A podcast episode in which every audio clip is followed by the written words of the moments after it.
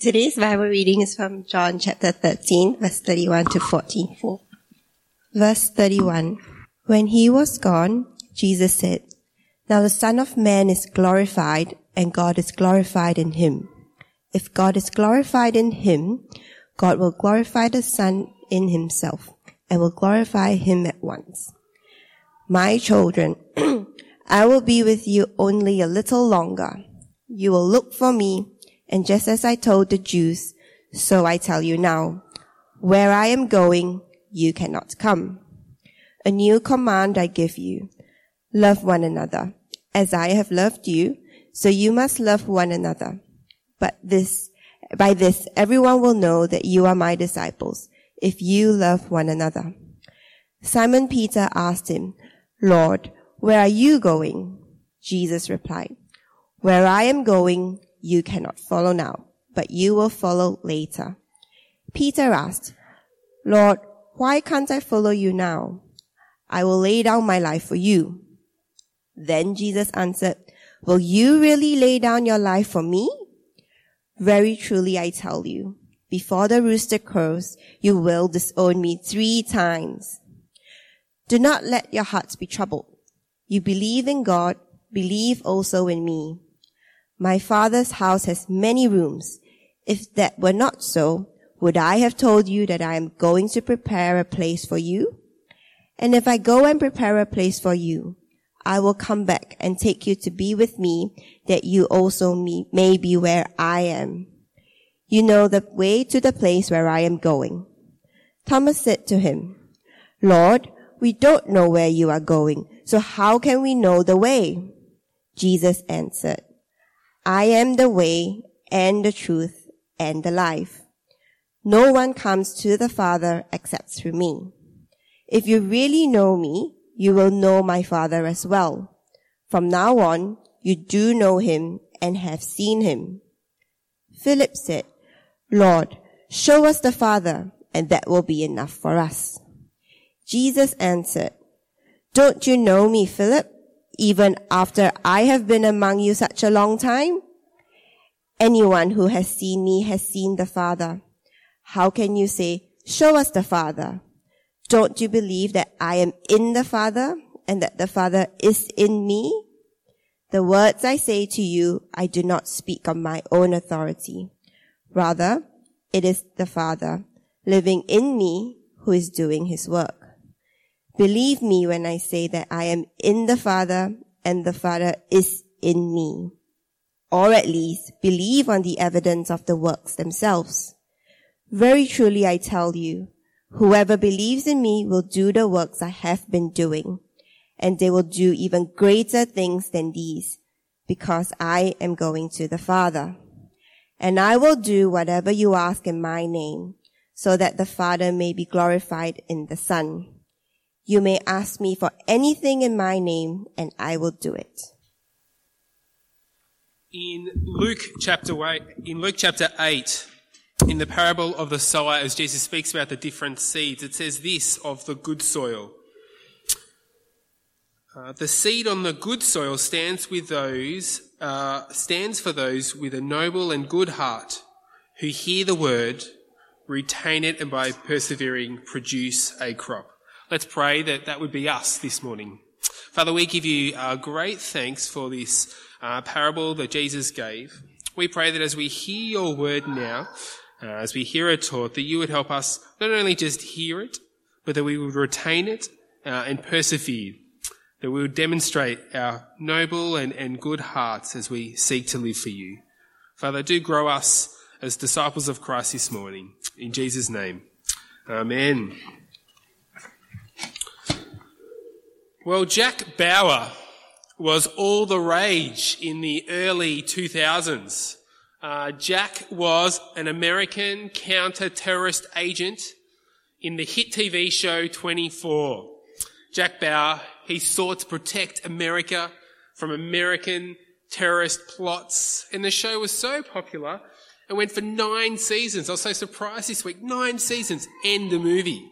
And the movie. Anyway, what was really unique about this TV show was that it was based on a 24 hour period, hence 24. There were 24 episodes, each one hour long. And so what we got was a minute by minute, blow by blow account of whatever was kind of happening. You'd even have this like really cool bit where the screen would split in two and you'd see two things happening exactly the same. Amazing. Know, we seem to love that at that time. Nine seasons. We seem to love that minute by minute, blow by blow account of Jack Bauer. Well, in John's Gospel, uh, which we're continuing to look at this term as a church, we've entered the last 24 hours of the life of Jesus. And things really start to slow down. And it's like we've entered our own season of 24 with a blow by blow account. Because you see, in the, in the book of uh, John, the first 12 chapters, chapters 1 to 11, there, there's lots of narrative. And that, those first 12 chapters, well, that lasts for three years. But then the next seven chapters, from 13 to 19, just seven chapters, that actually focuses on a 24 hour period. And so things really, really slow down for us. And it really focuses on a conversation that Jesus had with his disciples uh, in the upper room as he's uh, on his final night before his glorious death. And what we get is a fly on the wall view of the conversation that Jesus has with his disciples as he prepares them for his upcoming death and his departure. That is his imminent, impending, his fast approaching death within hours. And as we look at the start of our passage, if you want to get your, your Bibles open and have a look there at verse 31, it says there, when he was gone. You see, just before this, in, at the start of chapter 13, we saw last week that Jesus, he has washed his disciples' feet. He then has a, a meal with them. And, and during this meal, we discover that Jesus is aware, he knows that he's about to be betrayed. He, he's, he's not surprised. It doesn't come out of the blue. He knows full well that he's about to be betrayed. In fact, he knows who will betray him. And so we see in chapter 13, 27 that Jesus sends off Judas. He sends him and says, do what you need to do. You see, Jesus sets the wheels in motion for his betrayal and death. And so when he, in verse 31, that is, when Judas has gone, as he's gone out to betray Jesus, at that moment Jesus says, have a look there again. Now the Son of Man is glorified, and God is glorified in him. If God is glorified in him, God will glorify the Son in himself and will glorify him at once. As we've returned back into John's gospel, what we've seen again and again is God's glory, glory, glory, glory, again coming up again and again. And as Judas leaves to betray Jesus to death, as Jesus heads to the cross to die an awful, grueling death, it is to his glory. See, the cross is glorious. See, see, God's glory is his splendor, his magnificence, He's his, his, and it, what it does is it reveals his goodness to us. And so as Jesus hangs on that cross, dies that awful death in our place, that is to God's glory. God is glorified. Jesus is glorified in that. And so as Jesus, his death is imminent, it's on the doorstep, it's about to happen, it is now as it's described there. As he dies there, it will bring glory to both God and the Son.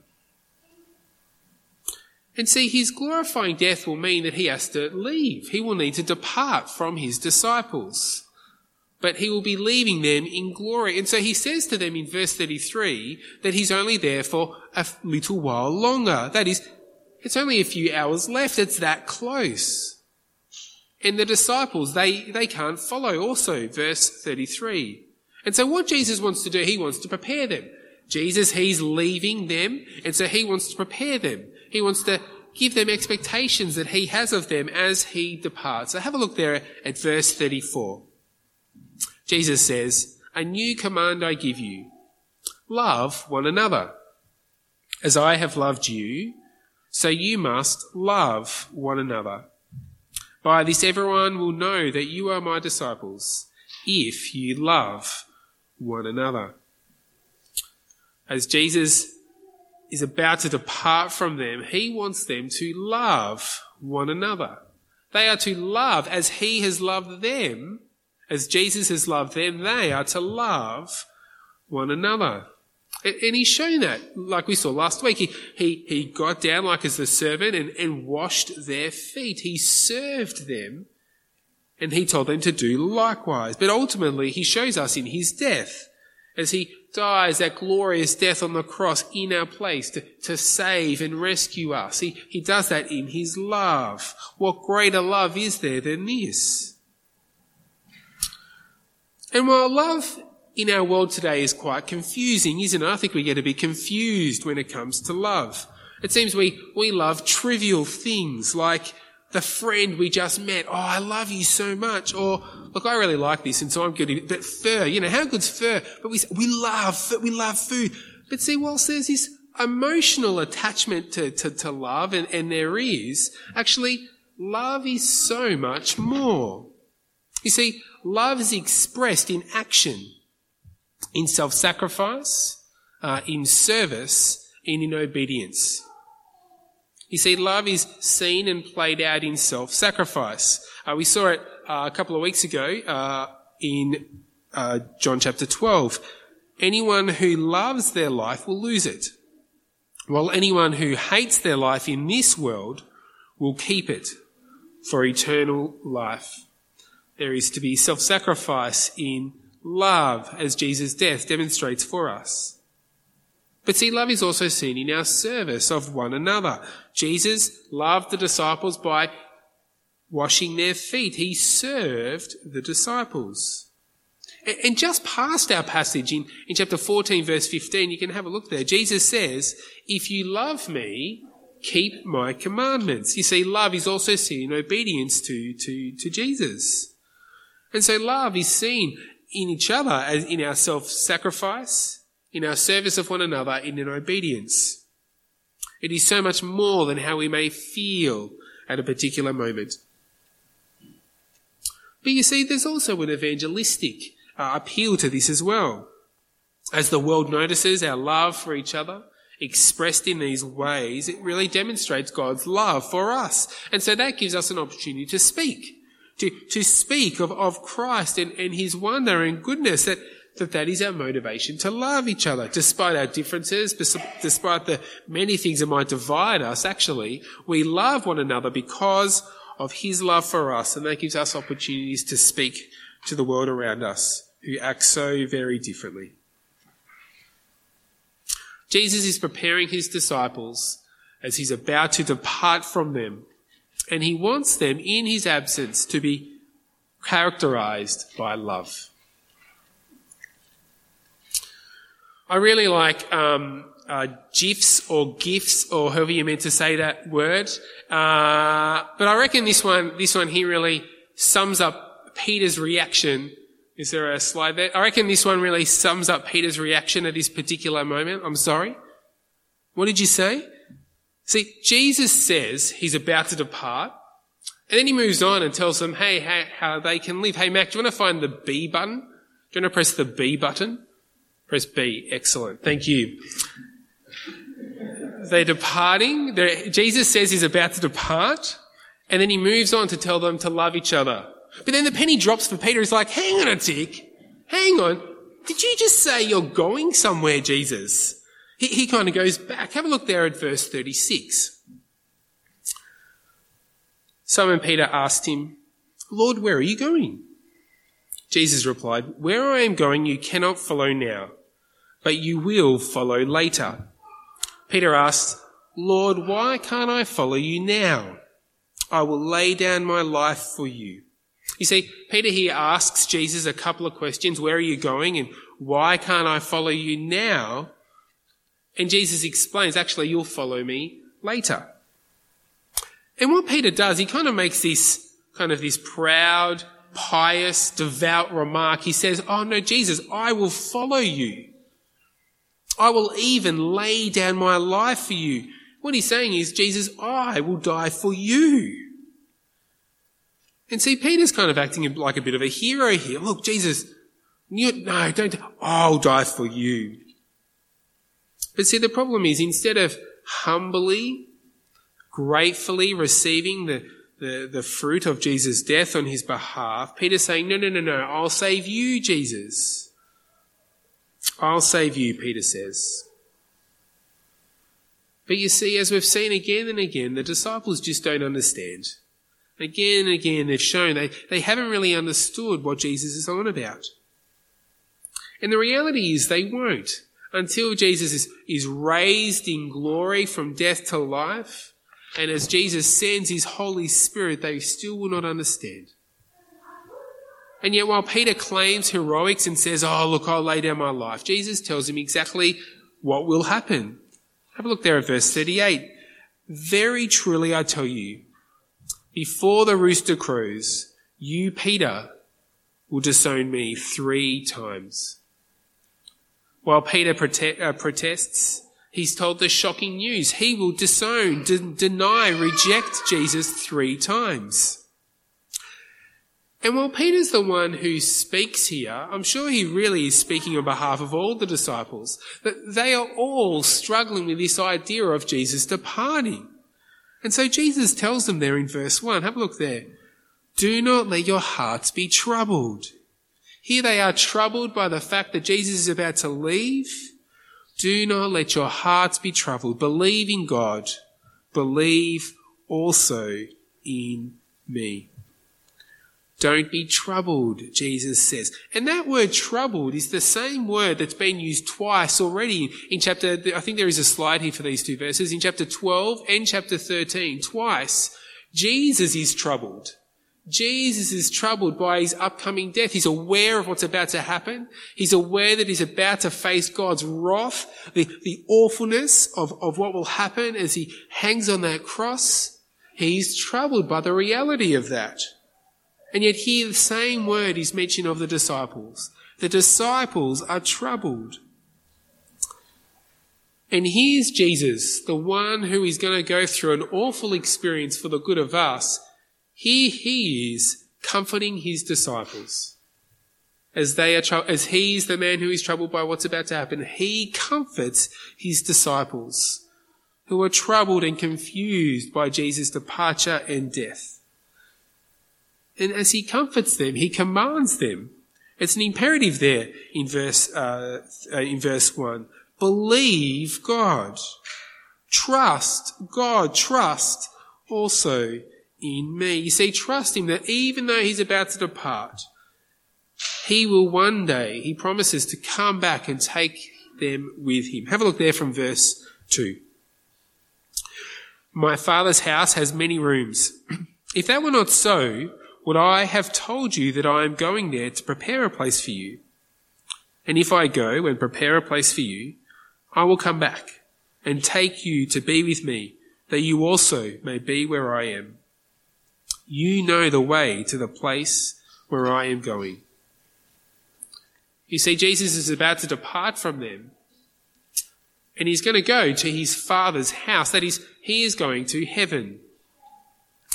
And he's got to go. He must go so that he can prepare the way for them to follow. He must go, otherwise we can't follow later. You see, the way to heaven is only opened if he departs first. If he does not go first, the way will not be open. He must go first to prepare the way. I don't know if you've done much uh, rock climbing but particularly outdoor rock climbing, what you need, with particularly outdoors, you need a really confident, a really capable climber who will be what they call the lead climber. Uh, that person will scale the wall first, attaching the rope up, up, up the rock face so that other people less confident can kind of go later. But it's actually quite dangerous to be that that lead climber because as they're going from one anchor point up to the next anchor point, the rope might be connected here, but as they're climbing up this next kind of part to the next one, if they kind of slip and fall, actually they could kind of fall a, a big distance down. And so the lead climber is, is, that's why they need to be confident, confident lead climbers, that they prepare the way for the others not as confident to kind of climb up behind, that the rope is already set in place. Someone can belay them from behind, that if they fall, will they only fall a small distance. You see, the lead climber is really important because they prepare the way for others to follow. And as Jesus departs from earth to his glorious death in the cross, he does so to prepare the way for us to come afterwards. He prepares a place for us in heaven. He must go because if he does not go, we cannot follow afterwards. You see, John's gospel has been pointing to Jesus' death from the very, very start. He has been heading to the glorious cross since the beginning because it is how God can save a people for himself, that they, that we can find forgiveness. We saw in John chapter 10 that Jesus, He is the good shepherd. He is the good shepherd who lays down his life for the good of his sheep. And only he, as the good shepherd, can lay down his life for the good of his sheep. Even though Peter offered to lay down his life, he cannot. It is only Jesus who can lay down his life. And that is because Jesus is very different from any one of us. The only reason he can lay down his life and die for, for others is that he is the only one without sin. He is the only one without sin. We are all guilty. We all stand condemned for our treatment of God. In our willful disobedience, or in our ignorant rejection of Him as our Maker, our Sustainer, our Judge. And while we all stand rightly condemned, not so Jesus. He always lived perfectly. He always obeyed the Father. He always lived and did God's will, even to the point of death. And so sin needs to be punished. You see, God is a righteous God. He can't let sin go unpunished. How, how bad do we feel when we see guilty people get away scot free? We feel terrible. No, no, no. God is a just God and he can't leave sin go unpunished and so he must deal with sin. Sin must be punished. But you see, instead of us copying it, uh, which we deserve, Jesus is said in our place to die our death in our place that we could find forgiveness. We deserve God's judgment. We deserve God's punishment. But Jesus takes that place that for us who believe in Him would find forgiveness and be part of His family and head to the place where Jesus prepares for us. And while Jesus is the only one who could die in our place, you see, He does not stay dead. He raises to life and He opens the way to heaven for us. You see, the cross, His death is essential because without it we're still dead, we're still lost in our sin, and have no access to God. But because of Christ and his death on the cross, that is reversed, and we can have access to God. But you see, Jesus must depart. He must depart first, despite the disciples' concerns, because if he doesn't go, there is no access to God. You see, Jesus departs to prepare the way for us to follow later. And yet the disciples, they don't get it. Again and again, they show us they don't get it. So have a look there at verse 5, where Thomas shows us uh, his concerns. Lord, we don't know where you are going. So how can we know the way? Jesus answered, I am the way and the truth and the life. No one comes to the Father except through me. You see, Thomas, he wants directions. He wants directions to the way. How, how, do we, how do we know the way? He asks. And you see, his question here really highlights that they really don't understand Jesus. They haven't grasped what it is that Jesus has been doing and what he has been saying. And so Jesus is clear as day. What is the way? Jesus says, I am the way and the truth and the life. Jesus says he is the way to the Father in heaven.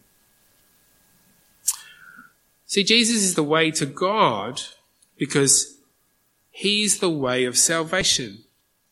As we saw earlier in John chapter 12, He said, When I am lifted up from the earth, will draw all people to myself. You see, Jesus in His death will be lifted up in glory in the, on the cross. And because of that, He has opened up the way for us in heaven, that all people will be drawn to Him. He dies in glory, raised to life, and because of that, all people will be drawn to him because he is the way to God the Father in heaven. Jesus is the way. Jesus is the way and the truth. You see, he is the truth because he reveals God. He is God's revelation. We saw in John chapter 1 that he is the word become flesh. He is God's gracious and self-disclosure to humanity. As we see Jesus, we see the Son. He's the truth revealed. You see, all that Jesus does and says, he does in the light of what the Father has directed. The words he speaks are the Father's words. His works are the Father's works. And all that he says of the Father is true. He is the truth. Jesus is the way, the truth, and the life. You see, Jesus had life in himself, John 5. He is the resurrection and the life, John chapter 11. And in John 3, he says, Whoever believes in the Son has eternal life, but whoever rejects the Son will not see life, for God's wrath remains on him. You see, Jesus offers life. In him we find life, eternal life. He is the source of life. And so for us today to know the Father and to know the life that he offers, we must come through Jesus because he is the way, whose truth is revealed, who offers eternal life. Jesus is the way, the truth, and the life. Just a quick point about uh, the final section there in verse 6. It says, No one comes to the Father except through me. You see, Jesus makes in this statement an exclusive statement. He says, I am the only way to the Father. Jesus is the only way to salvation for the forgiveness of sins. We must have a personal encounter with Jesus if we are to be saved by God. And so it doesn't matter how religious someone might be, how good or helpful they may be to others. Unless someone knows Jesus, there is no other way to God. And so all ways, every way does not lead to God. All ways will not be right in the end, despite the common uh, thought among uh, society today. Jesus dismisses that idea here. All ways do not lead to God. He alone, Jesus alone, is the only way to God the Father. He alone came from God to speak his truth. He alone offers eternal life. Jesus is the way, the truth, and the life. But again, the disciples, they're confused. They seem to not quite understand. And so this time Philip asks in verse 8, Lord, show us the Father, and that will be enough for us. See, Philip, like many before him and, and many people afterwards, many, many people still today seeking to see the Father and then they will believe. You see, Philip is wanting a sneak peek at God the Father. He wants a unique vision of God in the heavens, and then that would be his proof. And then he would believe his existence. But this is just such a shallow understanding uh, of he seems to have. It's a shallow understanding because again and again in, in, in John's gospel, as we've kind of seen, and, and he says it again here in verse 9, have a look there. Anyone who has seen me has seen the Father. How can you say, show us the Father? Don't you believe that I am in the Father and that the Father is in me? You see, they have spent three years with Jesus. and in his final hours before his departure and death, the disciples don't get it. The disciples are really loyal to Jesus. They've been so loyal to Jesus and following Jesus. But they show here that they are spiritually blind. They are spiritually blind because again and again Jesus has said, if you see me, you see the Father. The Father and I are one. Jesus has been sent by the Father to do his will. But they don't get it. And so Jesus urges them in verse 11, believe me when I say that I am in the Father and the Father is in me. Or at least believe on the evidence of the works themselves. And while the words of Jesus might be really difficult to understand and comprehend, Jesus said, at least believe on the evidence of the works, the miraculous signs. You've seen me do these amazing signs. Believe the signs and what they're pointing to. Believe the signs and their explanation.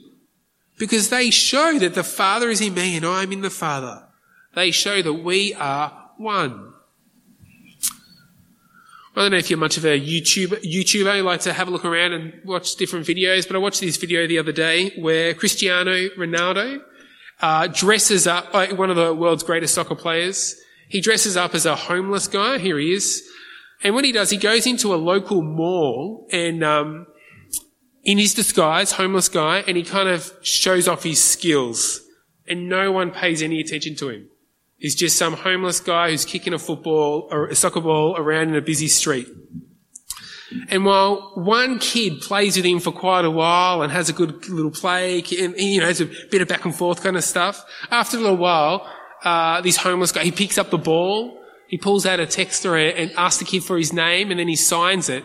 And then he gives the ball to the kid and then reveals himself and he takes off all his disguise and it's like, whoa, this is who it is. Whoa, the great unveiling. And as, and as the mask's off, as the disguise is off, the masses, the crowds come out and flock to him. And for those who might have been watching, who was probably no one, not many people were watching him, it was like they finally can match the skills of this guy with, with who this is. They can finally match their understanding with what they've seen. Because the skills that were on display belong to one of the best football players in the world. And as Jesus speaks to his disciples to believe in light of the works he has done, you see, those works were to reveal that he has been sent by the Father that as you see him, you see the Father. That the Father has been at work within him. But you see, the disciples are in the dark. They really are in the dark because they do not understand, despite the time they've had. They are confused. But you see, the truth is they need God's Spirit. They need that we need the Holy Spirit to truly understand. And that is where John's gospel is going next. Over the next couple of weeks, we will see the role of the Spirit uh, within our lives. But that is to come. That is to come. but at this particular point, the disciples are urged, urged to believe that they have seen Jesus. Having seen Jesus, they have seen the Father. To see the Father is to see, to see the Son is to see the Father and that Jesus is the one who has gone to open up the way. He is the way to the Father because he reveals the truth and offers eternal life. And so the question for us this morning is where do we stand with Jesus? Have we come to him as the only way to the Father? Have we come to accept that the cross, the grueling, awful cross, is actually to God's glory and it is through the cross that it opens up the way to the Father. Because it is not based on our good works. It is not based on our family connections. It's not based that we may have been to church for a really long time. No, no, no, no. The way has been opened to us through, to the Father through the cross, through Jesus. He is the way. Jesus has prepared that way that we would trust in Him. And so is that you this morning? I pray that it is. And if it is, let's give thanks to the Father who has opened up the way to heaven for us through Jesus, through the humiliating, awful cross, but is to his glory. And so let us live how the Father wants us to live, how Jesus wants us to live in his, in his absence. That is to love one another as we await his return, when he will bring us to the place he has prepared for us to be with him. And so let's, let's pray, pray together. Father, we are so thankful for Jesus. We are so thankful that he has opened up the way uh, that we can find forgiveness in that we can find forgiveness of our rebellion and, and sin that he has made it possible for us to head to heaven because of his wonderful work. We are so thankful for the way that you have revealed him as the way, the truth, and the life, the one who does offer eternal life. Father, we do pray that we would so hold on to this truth and live out in this truth, and we would demonstrate it in our love for one another. Father, please help us do that, we pray, that you may be honoured and glorified through us. And Father, we pray these things in Jesus' name. Amen.